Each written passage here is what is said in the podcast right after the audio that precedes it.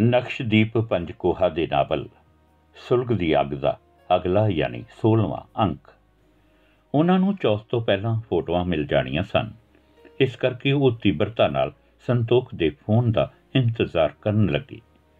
ਦੂਜੇ ਦਿਨ ਹੀ ਸੰਤੋਖ ਨੇ ਥਾਣੇਦਾਰ ਤੇ ਉਸਦੇ ਮੁੰਡੇ ਦੀਆਂ ਫੋਟੋਆਂ ਦਾ ਪ੍ਰਬੰਧ ਕਰ ਦਿੱਤਾ।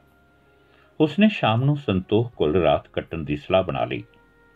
ਸ਼ਾਮ ਹੋਣ ਤੋਂ ਪਹਿਲਾਂ ਹੀ ਉਸ ਨੂੰ ਸ਼ਵਿੰਦਰ ਦਾ ਫੋਨ ਆ ਗਿਆ।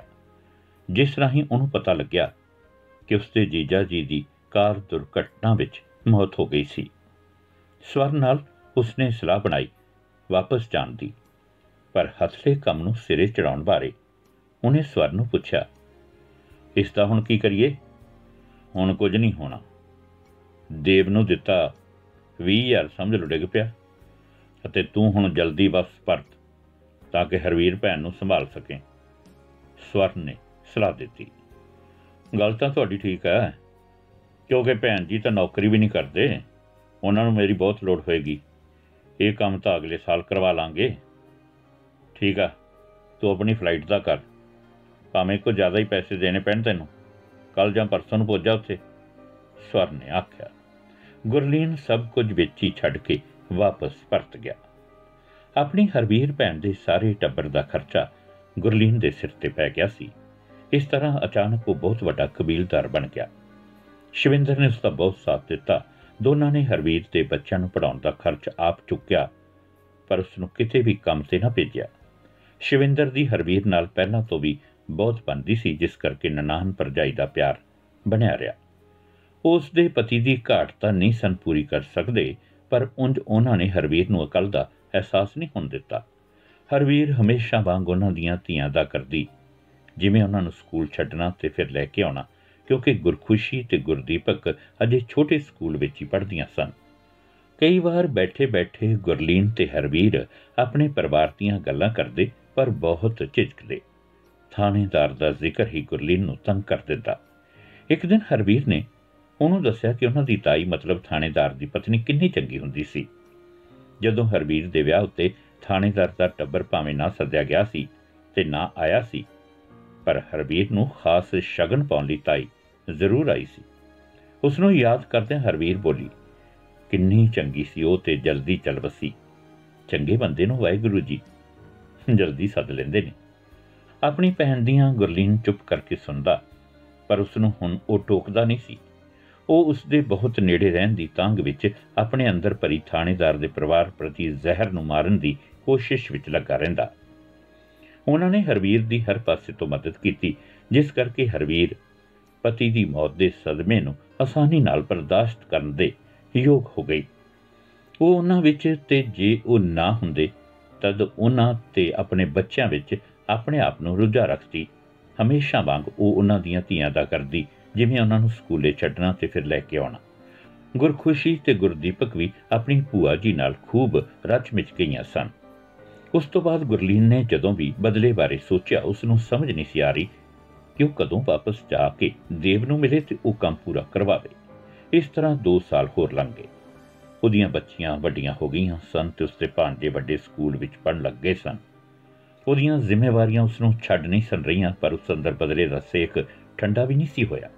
ਉਹਨੇ ਇੱਕ ਦਿਨ ਸ਼ਿਵਿੰਦਰ ਨਾਲ ਗੱਲ ਕੀਤੀ ਕਿ ਉਹ ਬਦਲੇ ਦੀ ਅੱਗ ਵਿੱਚ ਅਜੇ ਵੀ ਸੜ ਰਿਹਾ ਸ਼ਿਵਿੰਦਰ ਨੇ ਉਹਨੂੰ ਆਪਣੇ ਕਲਾਵੇ ਵਿੱਚ ਲਿਆ ਤੇ ਬੋਲੀ ਵੇਖੋ, ਮੈਂ ਕਦੇ ਤੈਨੂੰ ਰੋਕਿਆ ਨਹੀਂ ਕਿ ਬਦਲਾ ਨਾ ਲਵੋ, ਪਰ ਹੁਣ ਜ਼ਰੂਰ ਰੋਕਾਂਗੀ। ਆਪਣੀਆਂ ਧੀਆਂ ਤੇ ਜਵਾਨ ਹੋਰੇ ਭਾਂਜਿਆਂ ਵੱਲ ਵੇਖੋ। ਭੈਣ ਜੀ ਦਾ ਭਾਰ ਤੁਹਾਡੇ ਉੱਤੇ ਆ ਪਿਆ। ਇਸ ਬਦਲੇ ਦੀ ਭਾਵਨਾ ਨੂੰ ਇਸ ਸਭ ਬਾਰੇ ਸੋਚ ਕੇ ਠੰਡਾ ਕਰੋ। ਇੱਕ ਕਦਮ ਵੀ ਗਲਤ ਹੋ ਗਿਆ, ਅਸੀਂ ਸਾਰੇ ਰੁੱਲ ਜਾਵਾਂਗੇ। ਪਹਿਲਾਂ ਤਾਂ ਸ਼ਿਵਿੰਦਰ, ਤੂੰ ਕਦੇ ਇੰਜ ਨਹੀਂ ਆਖਿਆ? ਇਸ ਲਈ ਕਿ ਉਦੋਂ ਭੈਣ ਜੀ ਤੇ ਉਹਨਾਂ ਦੇ ਪਰਿਵਾਰ ਦਾ ਭਾਰ ਵੀ ਤੁਹਾਡੇ ਉੱਤੇ ਨਹੀਂ ਸੀ। ਤੇ ਤੁਹਾਡੀ ਹਾਲਤ ਵੇਖ ਕੇ ਮੈਂ ਸੋਚ ਲੈਂਦੀ ਸਾਂ ਕਿ ਭੈਣ ਜੀ ਦੇ ਸਹਾਰੇ ਨਾਲ ਪਾਲ ਲਵਾਂਗੀ ਧੀਆਂ। ਹੁਣ ਤਾਂ ਹਾਲਾਤ ਹੀ ਬਦਲ ਗਏ, ਗੁਰਲੀਨ। ਬਸ ਵਾਹਿਗੁਰੂ ਤੇ ਛੱਡ ਦਿਓ। ਅਬ ਭੈਣ ਜੀ ਨੇ ਕਾਫੀ ਅਸਰ ਪਾਇਆ ਤੇਰੇ ਤੇ। ਜੇ ਇੰਜ ਹੁੰਦਾ, ਪਹਿਲਾਂ ਕਿਉਂ ਨਾ ਰੋਕਿਆ ਮੈਂ ਤੈਨੂੰ ਕਦੇ? ਜਿਵੇਂ ਮੈਂ ਆਖ ਦਿੱਤਾ ਸੀ ਕਿ ਜਾ ਆਵੋ ਤੇ ਬਦਲਾ ਲੈ ਲਵੋ। ਕੋਈ ਵੀ ਪਤਨੀ ਇੰਜ ਨਹੀਂ ਆਖਿਆ ਕਰਦੀ, ਪਰ ਮੈਂ ਤਦ ਕਹਿੰਦੀ ਸਾਂ, ਕਿਉਂਕਿ ਮੈਂ ਵਚਨ ਦਿੱਤਾ ਸੀ ਤੈਨੂੰ ਆਪਣੇ ਵਿਆਹ ਤੋਂ ਪਹਿਲਾਂ। ਹਾਂ, ਇਹ ਗੱਲ ਤਾਂ ਸਹੀ ਹੈ ਤੇਰੀ। ਗੁਰਲੀਨ ਨੇ ਉਸ ਦੇ ਸ਼ਬਦਾਂ ਵਿੱਚ ਦੇ ਸੱਚ ਦਾ ਅਹਿਸਾਸ ਕਰਦਿਆਂ ਆਖਿਆ, ਗੁਰਲੀਨ, ਹੁਣ ਮਨ ਨੂੰ ਸਮਝਾਓ। ਉਹ ਕਾਤਲ ਵੀ ਮਰਨ ਕਿਨਾਰੇ ਤੇ ਹੈ, ਮੈਂ ਸੁਣਿਆ ਰਹਿ ਗਿਆ ਉਹਦਾ ਮੁੰਡਾ। ਉਹ ਤਾਂ ਵਿੱਚ ਹੀ ਨਹੀਂ ਸੀ। ਹੁਣ ਇਹ ਜੋ ਜ਼ਿੰਦਗੀ ਹੈ ਨਾ, ਇਹਨੂੰ ਸਵਾਰੋ ਗੁਰਲੀਨ। ਕਿੰਨਾ ਪਿਆਰ ਕਰਦੇ ਨੇ ਭੈਣ ਜੀ, ਮੈਨੂੰ ਤੇ ਬੱਚਿਆਂ ਨੂੰ। ਤੇ ਉਹ ਤੁਹਾਡੇ ਭਾਂਜੇ ਤੈਨੂੰ। ਸਾਡੇ ਸਭ ਬਾਰੇ ਸੋਚੋ। ਕਈ ਵਾਰ ਇੱਕ ਨਿੱਕੀ ਜੀ ਗੱਲ ਸਾਰੀ ਸਕੀਮ ਦਾ ਨਾਸ ਮਾਰ ਦਿਆ ਕਰਦੀ ਹੈ। ਗੁਰਲੀਨ ਚੁੱਪ ਰਿਹਾ, ਪਰ ਸ਼ਿਵਿੰਦਰ ਨੇ ਫਿਰ ਉਹਨੂੰ ਕਿਹਾ, ਤੇਰੇ ਦਰਦ ਨੂੰ ਤੂੰ ਹੀ ਜਾਣ ਸਕਦਾ ਹੈ, ਤੂੰ ਹੀ ਸਮਝ ਸਕਦਾ ਹੈ। ਪਰ ਮੈਂ ਤਾਂ ਹੁਣ ਬਣੇ ਹਾਲਾਤ ਬਾਰੇ ਤੁਹਾਨੂੰ ਆਖ ਰਹੀ ਹਾਂ, ਇਸ ਬਾਰੇ ਜ਼ਰੂਰ ਸੋਚੋ। ਫਿਰ ਉਹਨੇ ਗੁਰਲੀਨ ਦਾ ਹੱਥ ਆਪਣੇ ਹੱਥ ਲਿਆ ਤੇ ਉਸ ਨੂੰ ਚੁੰਮ ਕੇ ਬੋਲੀ, ਮੈਂ ਠੀਕ ਆਖ ਰਹੀ ਹਾਂ ਨਾ? ਹਾਂ, ਤੂੰ ਠੀਕ ਹੀ ਆਖ ਰਹੀ ਹੈ। ਗੁਰਲੀਨ ਨੇ ਉਹਦਾ ਹੱਥ ਕੁੱਟਿਆ। ਇੱਕ ਦਿਨ ਗੁਰਲੀਨ ਨੇ ਟਾਰਗੇਟ ਸਟੋਰ ਤੋਂ ਪਾਰਕਿੰਗ ਲਾਟ ਵਿੱਚ ਆਪਣੀ ਕਾਰ ਲਾਈ ਤੇ ਕੁਝ ਲੈਂਡ ਸਟੋਰ ਵੱਲ ਨੂੰ ਚੱਲ ਪਿਆ। ਉਹ ਜੇ ਪਾਰਕਿੰਗ ਲਾਟ ਵਿੱਚ ਹੀ ਸੀ ਜਦੋਂ ਉਹਨੇ ਇੱਕ ਚੀਕ ਸੁਣੀ। ਉਹਨੇ ਵੇਖਿਆ ਕਿ ਉਸ ਦੇ ਬਹੁਤ ਕਰੀਬ ਇੱਕ ਬੰਦੇ ਨੇ ਇੱਕ ਔਰਤ ਨੂੰ ਜ਼ਮੀਨ ਉੱਤੇ ਡੇਗ ਲਿਆ ਸੀ ਤੇ ਉਸ ਤੋਂ ਪਰਸ ਖੋਣ ਦੀ ਕੋਸ਼ਿਸ਼ ਵਿੱਚ ਸੀ। ਉਹਨੇ ਨਸ ਕੇ ਔਰਤ ਨੂੰ ਛਡਾਇਆ ਤੇ ਮੁੰਡੇ ਨੂੰ ਚੰਗੀ ਤਰ੍ਹਾਂ ਪਕੜ ਲਿਆ। ਮੁੰਡਾ ਉਂਝ ਤਾਂ ਤਕੜਾ ਸੀ, ਪਰ ਗੁਰਲੀਨ ਦੀ ਜਕੜ ਵਿੱਚੋਂ ਹਿਲ ਨਾ ਸਕਿਆ। ਗੁਰਲੀਨ ਨੇ ਕਿਹਾ, ਮੈਡਮ ਪੁਲਿਸ ਨੂੰ ਸੱਦੋ। ਉਸ ਔਰਤ ਨੇ ਆਪਣੇ ਵਾਲ ਸੰਭਾਲੇ ਤੇ ਉਸ ਦੇ ਬਹੁਤ ਕਰੀਬ ਆ ਕੇ ਬੋਲੀ, ਵੇਖ, ਇਹਦੀ ਉਮਰ ਕਿੰਨੇ ਕੁ ਵਰਿਆਂ ਦਾ ਹੋਏਗਾ, ਤੂੰ ਹੀ ਦੱਸ ਓਏ। ਮੁੰਡੇ ਨੇ ਨੀਵੀਂ ਪਾ ਰੱਖੀ ਤੇ ਕਿਹਾ 17 ਸਾਲ ਦਾ। ਜੇ ਪੁਲਿਸ ਸੱਦ ਲਈ, ਇਸ ਦੇ ਵਿਰੁੱਧ ਰਿਪੋਰਟ ਦੇਣੀ ਪਵੇਗੀ ਤੇ ਫਿਰ ਕੇਸ ਤੇ ਫਿਰ ਜੇ ਜੇਲ੍ਹ ਕੱਲ ਦਿੱਤਾ ਗਿਆ, ਤਦ ਉੱਥੇ ਇਹਨੂੰ ਵਿਗੜੇ ਲੋਕ ਰੇਪ ਕਰਨਗੇ। ਇਸ ਤਰ੍ਹਾਂ ਮੈਂ ਸੋਚਦੀ ਹਾਂ ਕਿ ਜਾਣ ਦਿਓ ਇਸ ਨੂੰ। ਔਰ ਨਹੀਂ, ਮੈਡਮ ਇਹਨਾਂ ਲੋਕਾਂ ਤੇ ਤਰਸ ਕਾਦਾ ਸਦੋ ਪੁਲਿਸ। ਤੇਰਾ ਬਹੁਤ ਧੰਨਵਾਦ, ਤੂੰ ਮੈਨੂੰ ਬਚਾਇਆ ਹੈ। ਇਹਨੇ ਤਾਂ ਮੈਨੂੰ ਕੁੱਟਣਾ ਸ਼ੁਰੂ ਕੀਤਾ ਸੀ, ਕਿਸੇ ਨੇ ਚੰਗਾ ਪਾਲਣ ਪੋਸ਼ਣ ਨਹੀਂ ਕੀਤਾ ਇਹਦਾ। ਬਸ ਉਚੇਰੀਆਂ ਕੀਮਤਾਂ ਨਹੀਂ ਸਿੱਖ ਸਕਿਆ। ਮੈਨੂੰ ਇੱਕ ਮੌਕਾ ਹੋਰ ਦੇਣਾ ਚਾਹੁੰਦੀ ਹਾਂ। ਗੁਰਲੀਨ ਨੇ ਮੁੰਡਾ ਛੱਡ ਦਿੱਤਾ ਤੇ ਕਿਹਾ, ਤੂੰ ਭਾਗਾ ਵਾਲਾ ਹੈ। ਇੰਨੇ ਚੰਗੇ ਮੈਮ ਨਾਲ ਵਾਹ ਪਾ ਲਿਆ।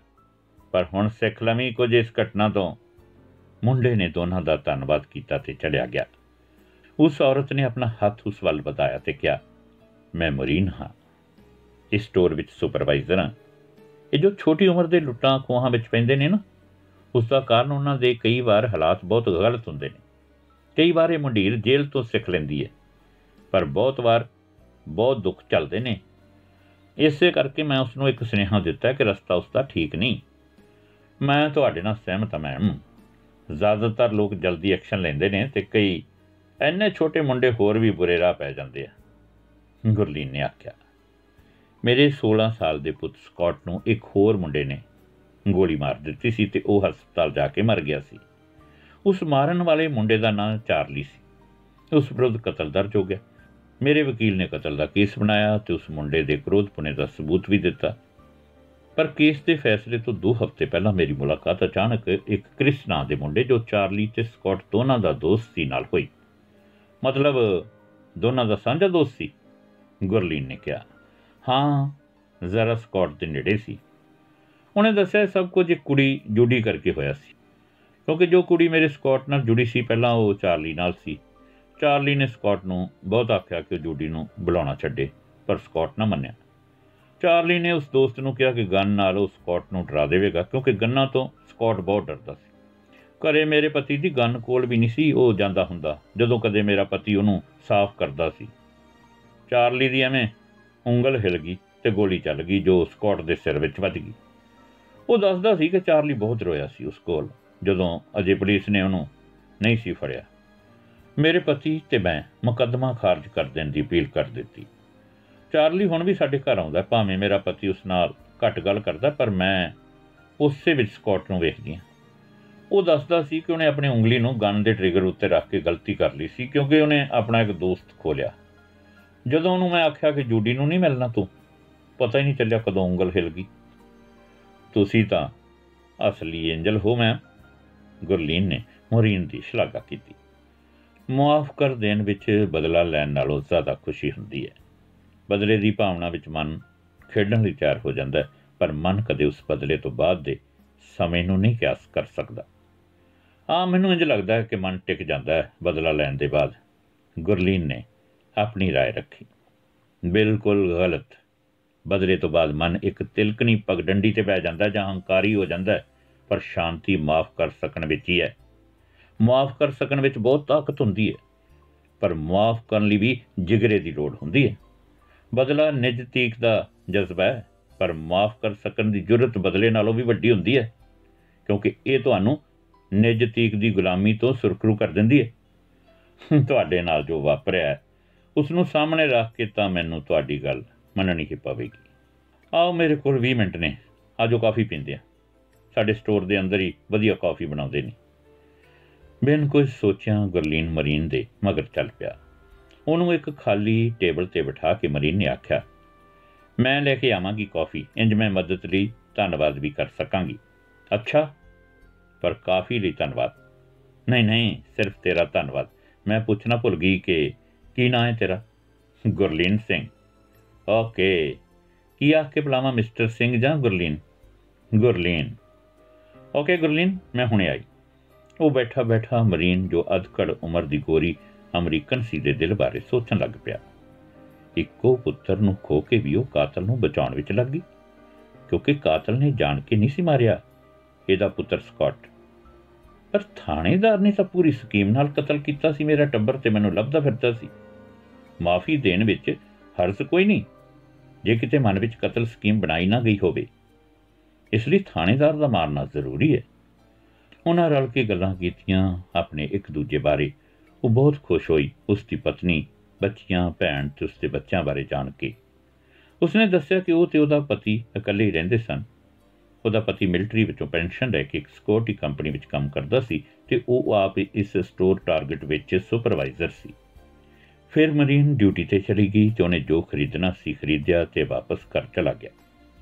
ਮਰੀਨ ਦਾ ਸੁਭਾਅ ਬਹੁਤ ਹੀ ਮਿਲਾਪੜਾ ਸੀ। ਇਸ ਕਰਕੇ ਜਦੋਂ ਉਹ 2 ਮਹੀਨਿਆਂ ਬਾਅਦ ਗੁਰਲੀਨ ਨੂੰ ਫਿਰ ਮਿਲੀ, ਉਹਨੇ ਉਸ ਨੂੰ ਝਟ ਪਛਾਣਿਆ ਤੇ ਫਿਰ ਕਾਫੀ ਪਲਾਈ।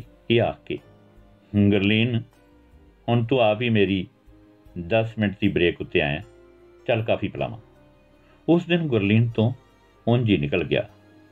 ਬਹੁਤ ਵਕਤ ਤੋਂ ਮੈਂ ਕਿਸੇ ਨੂੰ ਮਾਫ ਕਰਨ ਬਾਰੇ ਸਿਰਫ ਇਸ ਲਈ ਸੋਚ ਰਿਹਾ ਹਾਂ। ਸਿਰਫ ਤੁਹਾਨੂੰ ਮਿਲਣ ਤੋਂ ਬਾਅਦ। ਤੁਹਾਡੀ ਕਹਾਣੀ ਜਾਣ ਕੇ ਮੈਂ ਮਾਫ ਕਰ ਸਕਣ ਬਾਰੇ ਸੋਚਿਆ ਵੀ, ਪਰ ਮੇਰਾ ਮਨ ਮੰਨਿਆ ਹੀ ਨਹੀਂ, ਕਿਉਂਕਿ ਉਹ ਬੰਦਾ ਮਾਫੀ ਦੇ ਲਾਇਕ ਹੀ ਨਹੀਂ। ਕੀ ਸੀ ਉਸ ਦਾ ਗੁਨਾਹ? ਮੇਰੇ ਦਾਦੇ ਨੇ ਜਦੋਂ ਜ਼ਮੀਨ ਵੰਡੀ ਨਾ, ਤਦ ਉਸਨੇ ਕੁਝ ਜ਼ਮੀਨ ਮੇਰੇ ਪਿਓ ਨੂੰ ਜ਼ਿਆਦਾ ਦੇ ਦਿੱਤੀ। ਇਹ ਸੋਚ ਕੇ ਕਿ ਮੇਰੇ ਪਿਓ ਦੇ ਦੋ ਪੁੱਤਰ ਨੇ। ਮਤਲਬ ਮੈਂ ਤੇ ਮੇਰਾ ਭਰਾ ਤੇ ਦੋ ਧੀਆਂ। ਪਰ ਮੇਰੇ ਪਿਓ ਦੇ ਵੱਡੇ ਭਰਾ ਦੇ ਸਿਰਫ ਇੱਕ ਪੁੱਤਰ ਸੀ। ਬਸ ਇਸੇ ਗੱਲ ਉੱਤੇ ਖੂਬ ਝਗੜਾ ਹੁੰਦਾ ਰਹਿੰਦਾ ਸੀ। ਦਾਦਾ ਜੀ ਤਾਂ ਮਰ ਗਏ, ਪਰ ਇਹ ਲੜਾਈ ਵੱਧਦੀ ਗਈ। ਇੱਕ ਸ਼ਾਮ ਜੀ ਨੂੰ ਉਸਨੇ ਮੇਰੇ ਡੈਡ ਉੱਤੇ ਹਮਲਾ ਕਰਵਾ ਦਿੱਤਾ ਤੇ ਉਹਨੂੰ ਮਾਰ ਦਿੱਤਾ। ਨਾਲ ਹੀ ਮੇਰੀ ਛੋਟੀ ਭੈਣ, ਮੇਰੀ ਮਾਂ ਤੇ ਮੇਰੇ ਵੱਡੇ ਭਰਾ ਨੂੰ ਕਤਲ ਕਰ ਦਿੱਤਾ। ਇਹ ਸਭ ਕੁਝ ਕਰਨ ਨੂੰ ਉਸਨੇ ਮਸਾਂ 20 ਮਿੰਟ ਲਾਏ। ਤੇ ਫਿਰ ਮੇਰੀ ਪਾਲ ਵਿੱਚ ਨਿਕਲਿਆ, ਪਰ ਮੈਂ ਬਚ ਨਿਕਲਿਆ। ਮੁਕੱਦਮਾ ਉਸ ਤੇ ਚੱਲਿਆ, ਪਰ ਕੋਈ ਗਵਾਹ ਨਹੀਂ ਬਣਿਆ ਉਸ ਤੇ ਡਰ ਕਾਰਨ। ਕੁਝ ਉਸਨੇ ਰਿਸ਼ਵਤ ਦੇ ਦਿੱਤੀ ਕਿਉਂਕਿ ਉਹਨੇ ਆਪ ਬਥੇਰਾ ਰਿਸ਼ਵਤ ਦਾ ਪੈਸਾ ਇਕੱਠਾ ਕੀਤਾ ਹੋਇਆ ਸੀ। ਸਾਡੇ ਵੱਲ ਬਹੁਤੇ ਪੁਲਿਸ ਅਫਸਰ ਛੋਟੇ ਤੋਂ ਵੱਡੇ ਤੱਕ ਰਿਸ਼ਵਤ ਲੈ ਬਿਨਾਂ ਨਹੀਂ ਸਨ, ਸੌ ਸਕਦੇ। ਐਨੀ ਜ਼ਮੀਰ ਉਹਨਾਂ ਦੀ ਡਿੱਗ ਚੁੱਕੀ ਹੈ। ਕੋਈ ਟਾਮਾ ਹੀ ਹੈ ਜੋ ਬਚਿਆ ਹੋਇਆ। ਪਰ ਉਹਨੂੰ ਵੀ ਰਿਸ਼ਵਤਖੋਰ ਉਂਝ ਤੰਗ ਕਰਦੇ ਰਹਿੰਦੇ ਨੇ। ਹਾਂ ਮੈਂ ਦੱਸ ਰਿਹਾ ਸੀ ਕਿ ਕਿਵੇਂ ਥਾਣੇਦਾਰ ਨੇ ਰਿਸ਼ਵਤ ਦੇ ਕੇ ਤੇ ਲੋਕਾਂ ਨੂੰ ਡਰਾ ਕੇ, ਗਵਾਹੀ ਤੋਂ ਰੋਕ ਕੇ ਜੇਲ੍ਹ ਜਾਣੋਂ ਆਪਣੇ ਆਪ ਨੂੰ ਬਚਾ ਲਿਆ। ਮੈਂ ਫੈਸਲਾ ਕੀਤਾ ਹੋਇਆ ਕਿ ਉਸ ਨੂੰ ਬਖਸ਼ਣਾ ਨਹੀਂ ਹੈ। ਇੱਕੋ ਸਾਹ ਗੁਰਲੀਨ ਨੇ ਸਾਰੀ ਕਹਾਣੀ ਮਰੀਨ ਨੂੰ ਸੁਣਾ ਦਿੱਤੀ। ਤੁਸੀਂ ਇਕੱਲੇ ਹੀ ਬੱਚੇ ਹੋ ਟੱਬਰ ਵਿੱਚੋਂ? ਮਰੀਨ ਨੇ ਸਾਰੀ ਕਹਾਣੀ ਸੁਣ ਕੇ ਉਸ ਨੂੰ ਪੁੱਛਿਆ, ਨਹੀਂ, ਮੇਰੀ ਇੱਕ ਵੱਡੀ ਭੈਣ ਹੈ। ਸਾਡੇ ਦੋਨਾਂ ਦੇ ਹੁਣ ਬੱਚੇ ਵੀ ਹੈ। ਪਿਛਲੀ ਵਾਰ ਮੈਂ ਤੁਹਾਨੂੰ ਦੱਸਿਆ ਵੀ ਸੀ ਕਿ ਭੈਣ ਤੇ ਉਸਦੇ ਬੱਚਿਆਂ ਬਾਰੇ ਹਾਂ ਹਾਂ, ਮੈਨੂੰ ਯਾਦ ਆ ਗਿਆ। ਤੇਰੇ ਟੱਬਰ ਦੇ ਕਾਤਲ ਨੇ ਭਾਵੇਂ ਤੇਰਾ ਪਰਿਵਾਰ ਦਾ ਇੱਕ ਵੱਡਾ ਹਿੱਸਾ ਖੋਲਿਆ ਤੇਰੇ ਕੋਲੋਂ, ਪਰ ਉਹ ਬੁਰੀ ਤਰ੍ਹਾਂ ਫੇਲ ਹੋ ਗਿਆ ਆਪਣੇ ਮਕਸਦ ਵਿੱਚ। ਤੇਰੇ ਟੱਬਰ ਦੇ ਦੀਵੇ ਜਗ ਰਹੇ ਨੇ। ਤੇਰੇ ਬੱਚੇ ਨੇ, ਤੇਰੀ ਭੈਣ ਦੇ ਬੱਚੇ ਨੇ। ਤੂੰ ਇੱਕ ਬਹੁਤ ਜ਼ਿੰਮੇਵਾਰ ਇਨਸਾਨ ਹੈ, ਇਸ ਲਈ ਬਦਲੇ ਵਾਲੀ ਗੱਲ ਵੱਲ ਜਾਮੀ ਵੀ ਨਾ। ਕਿਉਂਕਿ ਬਦਲੇ ਦੇ ਚੱਕਰ ਵਿੱਚ ਉਹ ਨੁਕਸਾਨ ਹੋ ਸਕਦਾ ਹੈ ਜੋ ਤੇਰੇ ਟੱਬਰ ਦੇ ਕਾਤਲ ਦੀ ਇੱਛਾ ਸੀ। ਹੁਰੀਨ ਬੋਲੀ। ਪਰ ਜਾਣ ਬੁੱਝ ਕੇ ਉਸ ਕਾਤਲ ਨੇ ਮੇਰਾ ਟੱਬਰ ਮਾਰਿਆ। ਉਹਨੂੰ ਬਖਸ਼ਣਾ ਵੀ ਤਾਂ ਗੁਨਾਹ ਹੈ ਨਾ। ਕਿਸੇ ਨੂੰ ਬਖਸ਼ਣਾ ਗੁਨਾਹ ਹੋ ਹੀ ਨਹੀਂ ਸਕਦਾ। ਉਹ ਕਾਤਲ ਹਾਰ ਚੁੱਕਾ ਹੈ ਅਤੇ ਆਪਣੇ ਸਿਰ ਚਾਰ ਕਤਲਾਂ ਦਾ ਭਾਰ ਚੁੱਕੀ ਫਿਰਦਾ ਹੈ। ਉਹ ਬੇਅਰਥ ਤੇ ਬਹੁਤ ਹੀ ਛੋਟਾ ਇਨਸਾਨ ਹੈ। ਉਸ ਨੂੰ ਮਾਰਨ ਲਈ ਤੂੰ ਵੀ ਛੋਟਾ ਹੋ ਜਾਏਗਾ। ਉਸ ਨੂੰ ਚੇਤੇ ਨਾ ਕਰ ਇਹ ਸੋਚ ਕੇ ਕਿ ਉਹਨੂੰ ਤੂੰ ਮਾਰਨਾ ਹੈ। ਕਿਉਂਕਿ ਇਸ ਵਿੱਚ ਵੀ ਉਹਦੀ ਜਿੱਤ ਹੈ। ਕਿ ਤੂੰ ਉਸ ਨੂੰ ਯਾਦ ਰੱਖਿਆ ਹੋਇਆ ਇੱਕ ਅਜੰਤ ਦਰਿੰਦੇ ਤੇ ਘਟਿਆ ਇਨਸਾਨ। ਮਰੀਨ, ਮੈਂ ਉਹਨੂੰ ਇਸੇ ਕਰਕੇ ਯਾਦ ਰੱਖਿਆ ਹੋਇਆ ਕਿ ਉਹਨੂੰ ਖਤਮ ਮੈਂ ਕਰਨਾ ਹੈ ਜਾਂ ਕਰਵਾਉਣਾ ਇਹ ਠੀਕ ਹੈ ਕਿ ਉਹਨੂੰ ਸਜ਼ਾ ਮਿਲਣੀ ਚਾਹੀਦੀ ਸੀ, ਪਰ ਤੇ ਸਮਾਜ ਦਾ ਦੋਸ਼ ਹੈ ਨਾ। ਇੱਕ ਪਿਓ, ਪਤੀ ਤੇ ਭਰਾ ਹੋਣ ਦੇ ਨਾਤੇ ਤੇਰਾ ਫਰਜ਼ ਨਹੀਂ ਕਿ ਤੂੰ ਉਸ ਕਾਤਲ ਨੂੰ ਸਜ਼ਾ ਦਿੰਦਾ, ਆਪ ਵੀ ਕਾਤਲ ਦਾ ਖਿਤਾਬ ਲੈ ਲਵੇਂ। ਮਰੀਨ ਨੇ ਉਸ ਦੇ ਹੱਥ ਨੂੰ ਆਪਣੇ ਹੱਥ ਵਿੱਚ ਲਿਆ ਤੇ ਬੋਲੀ ਬਦਲਾ ਇੱਕ ਮਨ ਵੱਲੋਂ ਖੜਾ ਕੀਤਾ ਤੂਫਾਨ ਹੈ, ਜੋ ਇਨਸਾਨ ਨੂੰ ਅਖੀਰ ਵਿੱਚ ਹਰਾ ਦਿੰਦਾ ਹੈ। ਤੇਰੇ ਕੋਲ ਬਹੁਤ ਚੰਗਾ ਦਿਲ ਹੈ, ਤੇਰੇ ਕੋਲ ਚੰਗੇ ਗੁਣ ਨੇ। ਤੇਰੀਆਂ ਜੁੱਤੀਆਂ ਨੇ, ਉਹਨਾਂ ਦਾ ਹਮੇਸ਼ਾ ਤੂੰ ਸਾਰਾ ਹੈ, ਤੇ ਆਪਣੀ ਪਤਨੀ ਦਾ ਉਹ ਦੀਵਾ ਹੈ, ਜੋ ਟਲ ਰਹੀ ਜ਼ਿੰਦਗੀ ਵਿੱਚ ਖੂਬ ਜਾਗੇਗਾ ਉਹਦੇ ਖਾਤਰ। ਬਦਲਾ ਸਿਰਫ ਕੁਝ ਪਲ ਲਈ ਸਕੂਨ ਦੇਵੇਗਾ, ਪਰ ਬਦਲੇ ਤੋਂ ਵਾਪਸ ਮੁੜਨਾ ਕਿੰਨੀਆਂ ਹੀ ਜ਼ਿੰਦਗੀਆਂ ਲਈ ਲਾਹੇਵੰਦ ਹੋਏਗਾ ਬਦਲਾ ਕਾਮ ਵਾਂਗ ਕੁਝ ਪਲਾਂ ਦੀ ਸੰਤੁਸ਼ਟੀ ਹੈ। ਪਰ ਬਦਲੇ ਦੀ ਭਾਵਨਾ ਤੇ ਕਾਬੂ ਪਾ ਰੱਖਣਾ ਹਰ ਰੋਜ਼ ਦੀ ਜ਼ਿੰਦਗੀ ਦਾ ਗਹਿਣਾ ਬਣਿਆ ਰਹੇਗਾ। ਮਾਫ ਕਰ ਦੇਣਾ, ਬਹੁਤ ਵੱਡੀ ਜਿੱਤ ਹੋਇਆ ਕਰਦੀ ਹੈ ਜ਼ਿੰਦਗੀ ਦੀ। ਗੁਰਲੀਨ ਨੇ ਮਰੀਨ ਵੱਲ ਵੇਖਿਆ। ਉਹ ਬਹੁਤ ਹੀ ਗੰਭੀਰਤਾ ਨਾਲ ਬੋਲ ਰਹੀ ਸੀ, ਉਸ ਵਕਤ ਉਸ ਨੂੰ ਮਰੀਨ ਦੀਆਂ ਗੱਲਾਂ ਬਹੁਤ ਵੱਡੀਆਂ ਲੱਗ ਰਹੀਆਂ ਸਨ। ਉਸ ਤੋਂ ਵਿਦਾਇਗੀ ਲੈ ਕੇ ਜਦੋਂ ਉਹ ਜੌਬ ਉੱਤੇ ਵਾਪਸ ਗਿਆ, ਉਹਦਾ ਜੌਬ ਵਿੱਚ ਦਿਲ ਨਹੀਂ ਸੀ ਲੱਗ ਰਿਹਾ, ਇਸ ਲਈ ਉਹ ਛੁੱਟੀ ਲੈ ਕੇ ਇੱਕ ਪਾਰਕ ਵਿੱਚ ਜਾ ਬੈਠਿਆ। ਉਹ ਪਾਰਕ ਵਿੱਚ ਬੈਠਾ ਮਰੀਨ ਦੀਆਂ ਆਖੀਆਂ ਗੱਲਾਂ ਨੂੰ ਬਹੁਤ ਦੇਰ ਯਾਦ ਕਰਦਾ ਰਿਹਾ। ਪਾਰਕ ਵਿੱਚ ਕੁਝ ਬੱਚੇ ਤੇ ਉਹਨਾਂ ਨਾਲ ਹੌਲੀ-ਹੌਲੀ ਖੇਡਦੇ ਉਹਨਾਂ ਦੇ ਦਾਦੇ ਤੇ ਦਾਦੀਆਂ ਸਨ। ਸ਼ਾਇਦ ਉਹ ਦੁਪਹਿਰ ਤੋਂ ਬਾਅਦ ਆਪਣੇ ਪਰਿਵਾਰ ਦੇ ਬੱਚਿਆਂ ਨੂੰ ਪਾਰਕ ਵਿੱਚ ਖਿਡਾਉਣ ਲਈ ਆਏ ਸਨ। ਉਹਨਾਂ ਨੂੰ ਵੇਖ ਕੇ ਉਹਨੂੰ ਆਪਣੀਆਂ ਬੱਚੀਆਂ ਯਾਦ ਆ ਗਈਆਂ, ਜੋ ਹੁਣ ਹੋਰ ਵੀ ਵੱਡੀਆਂ ਹੋ ਗਈਆਂ ਸਨ। ਉਹ ਆਪਣੀਆਂ ਬੱਚੀਆਂ ਦੇ ਭਵਿੱਖ ਬਾਰੇ ਬਹੁਤ ਦੇਰ ਤੱਕ ਸੋਚਦਾ ਰਿਹਾ ਅਤੇ ਜਵਾਨ ਹੋ ਰਹੇ ਭਾਂਜਿਆਂ ਦਾ ਖਿਆਲ ਵੀ ਆਇਆ। ਬਾਕੀ ਅਗਲੇ ਅੰਕ ਵਿੱਚ।